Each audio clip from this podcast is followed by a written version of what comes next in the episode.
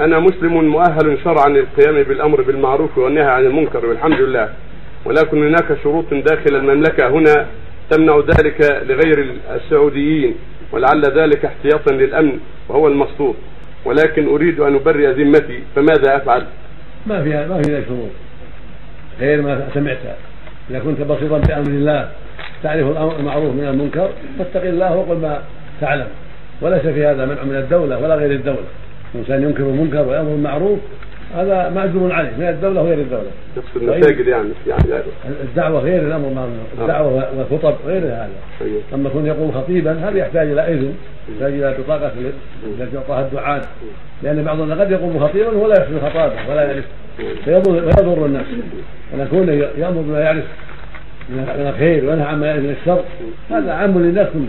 في السعودية وغير السعودية. إذا رأى من يتعاطى الخمر نهاه وهذا محرم وهذا منكر.